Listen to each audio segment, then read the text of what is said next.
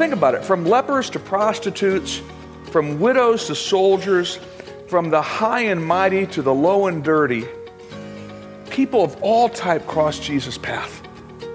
And as they did, as they encountered the Savior, they were transformed. They were utterly changed. And these stories move me, not only because I love reading historical accounts of what happened back then, they move me because they give me a sense of what can happen right now. Jesus, friends, is in the transformation business. He meets people right where they are. But as they engage Him, they leave far different. You're listening to the Word for Everyday Disciples with Dave DeSelm, bringing biblical teaching to everyday people in ways we can understand and put into practice.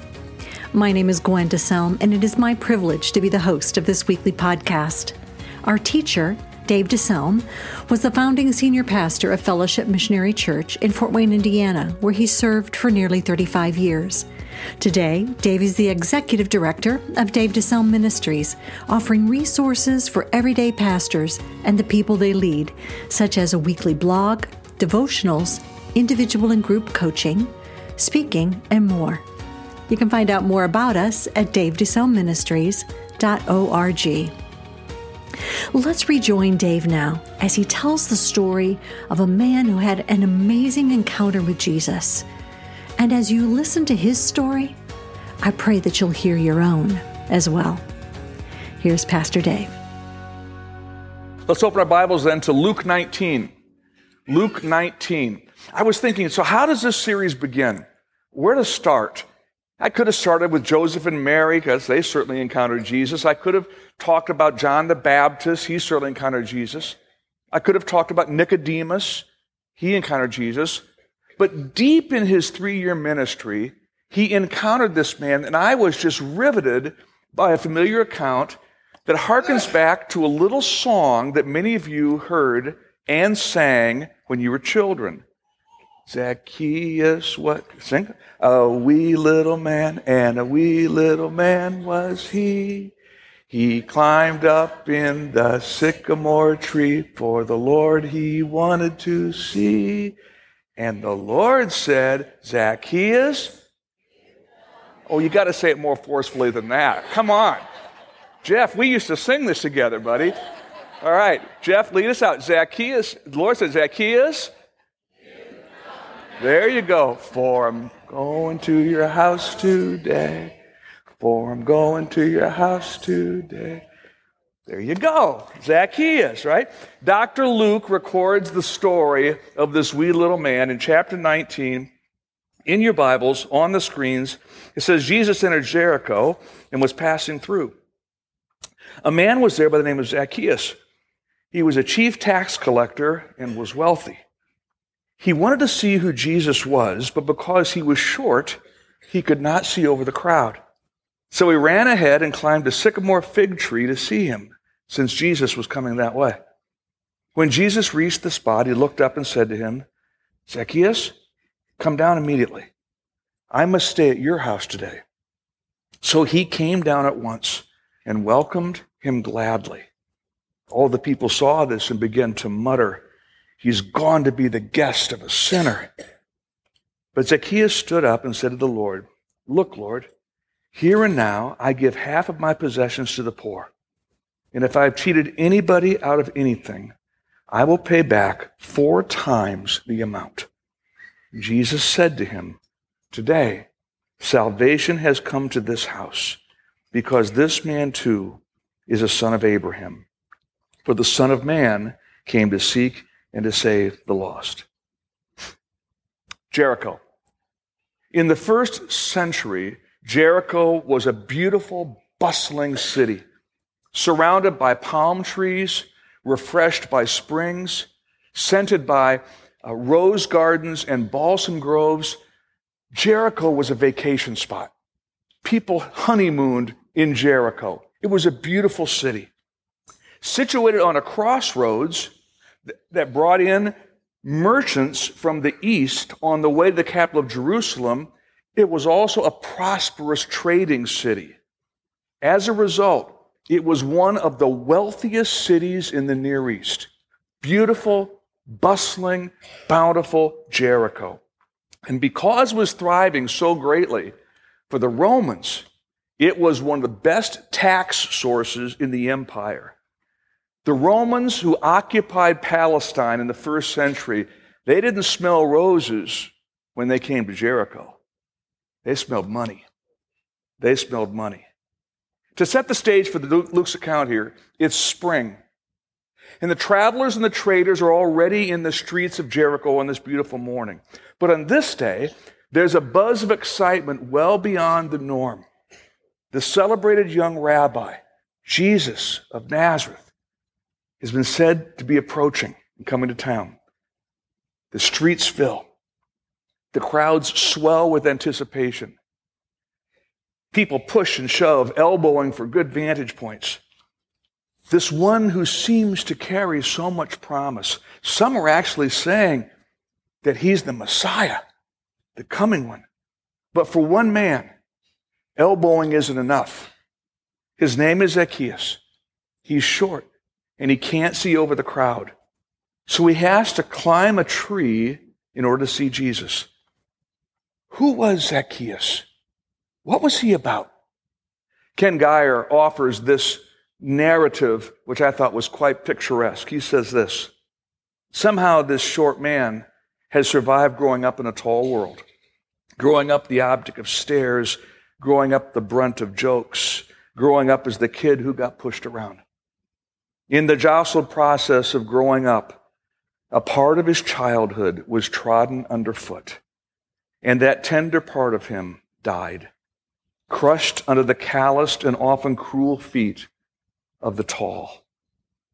But somewhere along the way to adulthood, Zacchaeus learned to compensate.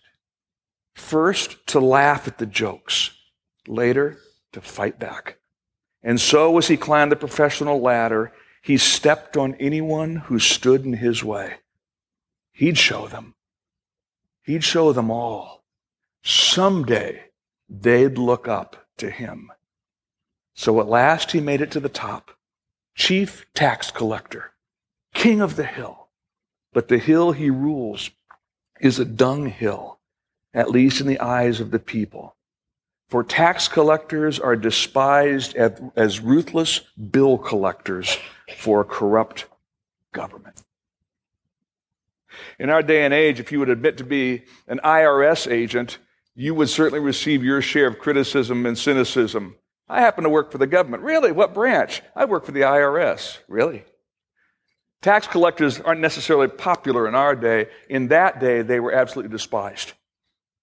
The entire taxation structure of the Roman Empire lent itself to abuse. In order to finance their armies, in order to fuel their economy, they taxed their subjects big time. As you might imagine, there was an income tax. On top of that, there was an annual poll tax, out of which all men from 14 to 65 and all women from 12 to 65 had to pay a tax just to justify their existence. There was a tax on all grain and wine and oil. There were all kinds of tolls and duties on roads, bridges, and harbors. At times, the taxation actually bordered on the ridiculous. I read this in my study. A tax was due for a cart on the highway for every wheel of the cart and for the animal that pulled the cart. Taxes, taxes, taxes. But here's where the system really headed south. As long as the Romans got their cut, tax collectors could charge whatever they wanted. Can you imagine? Since there was no television, there was no radio, there were no newspapers, there were no cell phones, there was no social media, there were no checks and balances. This system was filled with abuse. The common person had no idea what he was supposed to pay in taxes. So, if a tax collector pulled you over and said, You owe a tax for this, you owe a tax for that, you had no choice but to pay it.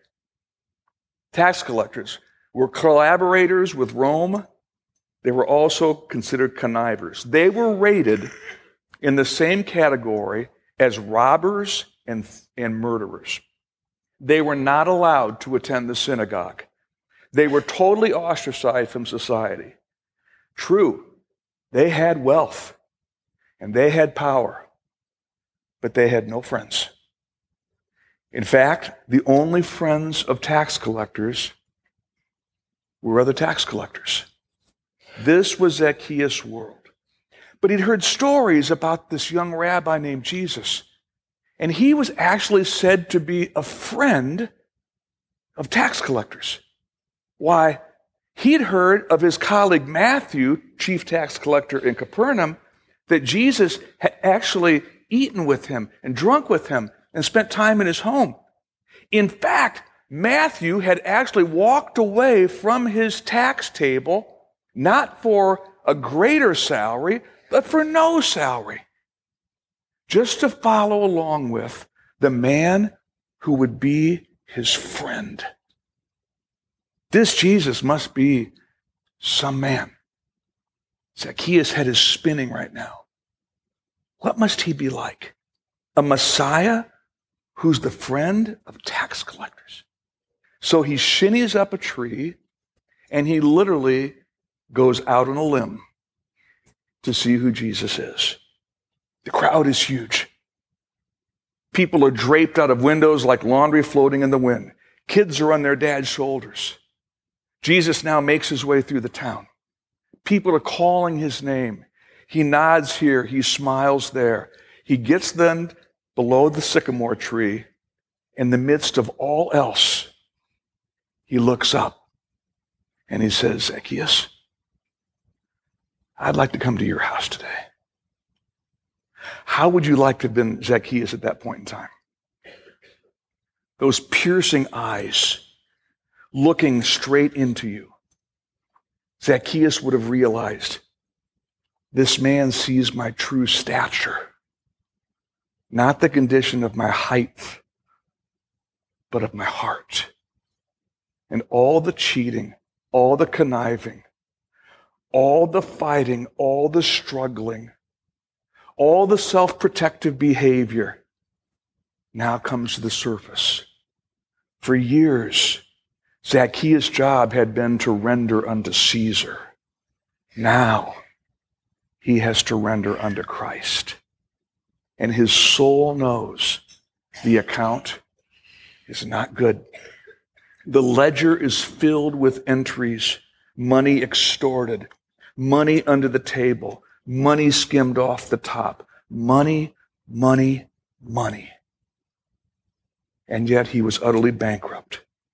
But here's the cool thing Jesus is not looking for an audit, he's looking for an opportunity.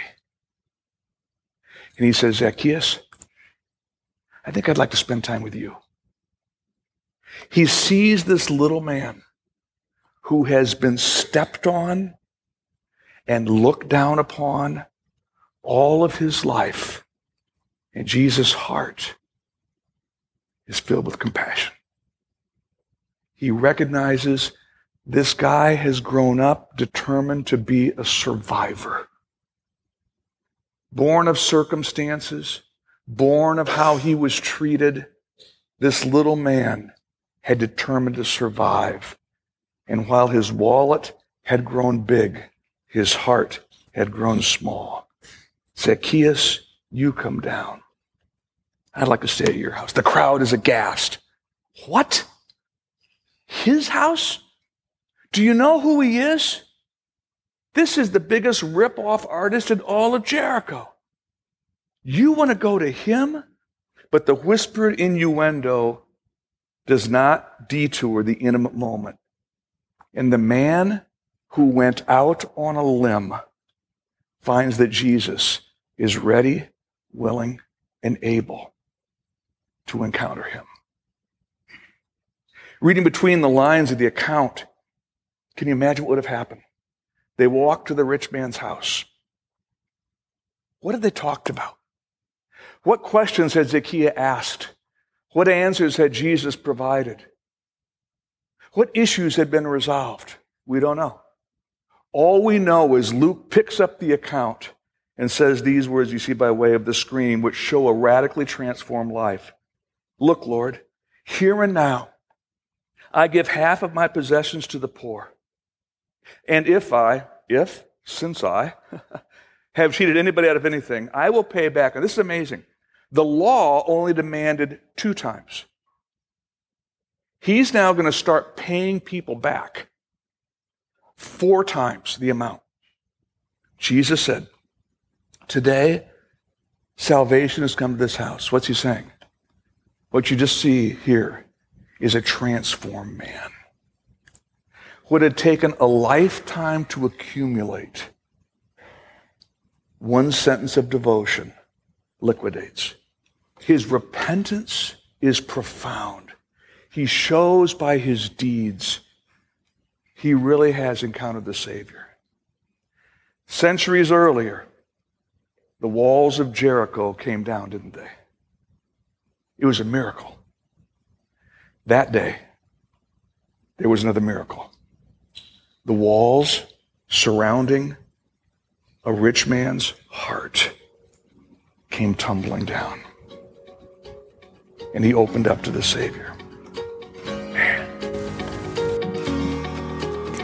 Thank you for listening to the Word for Everyday Disciples with Dave DeSelm. Dave will be back in just a moment with the rest of today's message. But if you're enjoying this podcast, I hope you'll subscribe and leave us a review. Then share this podcast with your friends and family. And if you'd like to support us in this ministry, just go to davedeselmministries.org and click on the donate button. In addition to this podcast, Dave DeSelm Ministries offers other resources for everyday pastors and the people they lead, such as the Everyday Pastor blog. In each post, Dave offers practical insight and personal experience born of over 40 years of pastoral leadership. Just head over to davedeselmministries.org slash blog and you can browse the over 100 posts found there on topics related to discipleship, leadership skills, relationships, and heart matters. And while you're there, click on the subscribe button and you can have each new post sent directly to your email inbox. Now, let's return to Dave and the conclusion of today's message. Somehow, this is so much richer than that goofy little song, isn't it? But I see this and I think, man, this is so, what a great encounter. And then I think, well, how do I apply this? I don't think we have any IRS agents here in the fellowship family. So, how do we apply this? I begin to think not what Zacchaeus was, but why Zacchaeus was who he was. Zacchaeus was a survivor. Put in a difficult situation due to circumstances, he determined to protect himself and to provide for himself no matter what.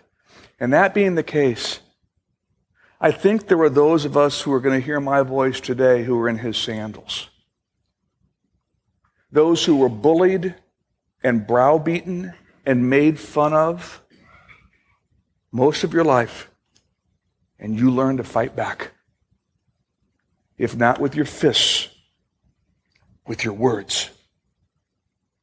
Those who were used and abused and you learned to shut others out, no one will ever invade my space. Those who grew up having little and learned to snatch and grab and keep and hoard. Those who were betrayed or abandoned and learned not to trust anybody. It wasn't that you were a short man in a tall man's world but you learned how to survive. And as you did, in your attempt to insulate your heart, you realize that you have isolated your heart. No one will ever hurt you again. But you realize it's a pretty lonely existence to live as a survivor. Here's what I want you to know Jesus sees you. He knows all that you faced growing up. He knows all that you experienced in that family, at that school, in that marriage, on that job. He knows how you have tried to protect yourself and defend yourself. And He knows your name. Perhaps even now you can sense Him calling your name. Hey, I see you. I see you. You come down. I'd love to be your friend. I'd love to mark your life. I'd love to change your future. I don't know how much Zacchaeus knew about Jesus, but he knew enough to at least dare to say, I'd like to get to know you. Would you be willing to take that risk this morning? Would you be willing to go out on a limb? You say, I feel kind of vulnerable. I feel rather exposed. I feel a little bit foolish. I'm sure Zacchaeus did too. But he dared to go out on a limb, and he ended up richer than he could ever imagined to investigate who Jesus was. One more thing. There are others here, perhaps this is you. You have come to know Jesus as your Savior. You have. But you consistently default to a survivor mentality. It's all up to you. It's you against the world. Listen, if Jesus is in fact your friend and your Savior, you can rest in His love. It's not all up to you. It's not just you against the world. He's your friend. He's your Savior. He's your provider. He's your protector. If you would dare to let down your guard and go out on a limb, you might find that you open up to a whole new future. Thank you so much for joining us for the Word for Everyday Disciples with Dave DeSelm. If you'd like to let Pastor Dave know how this message has blessed you, send him an email at dave at davedeselmministries.org.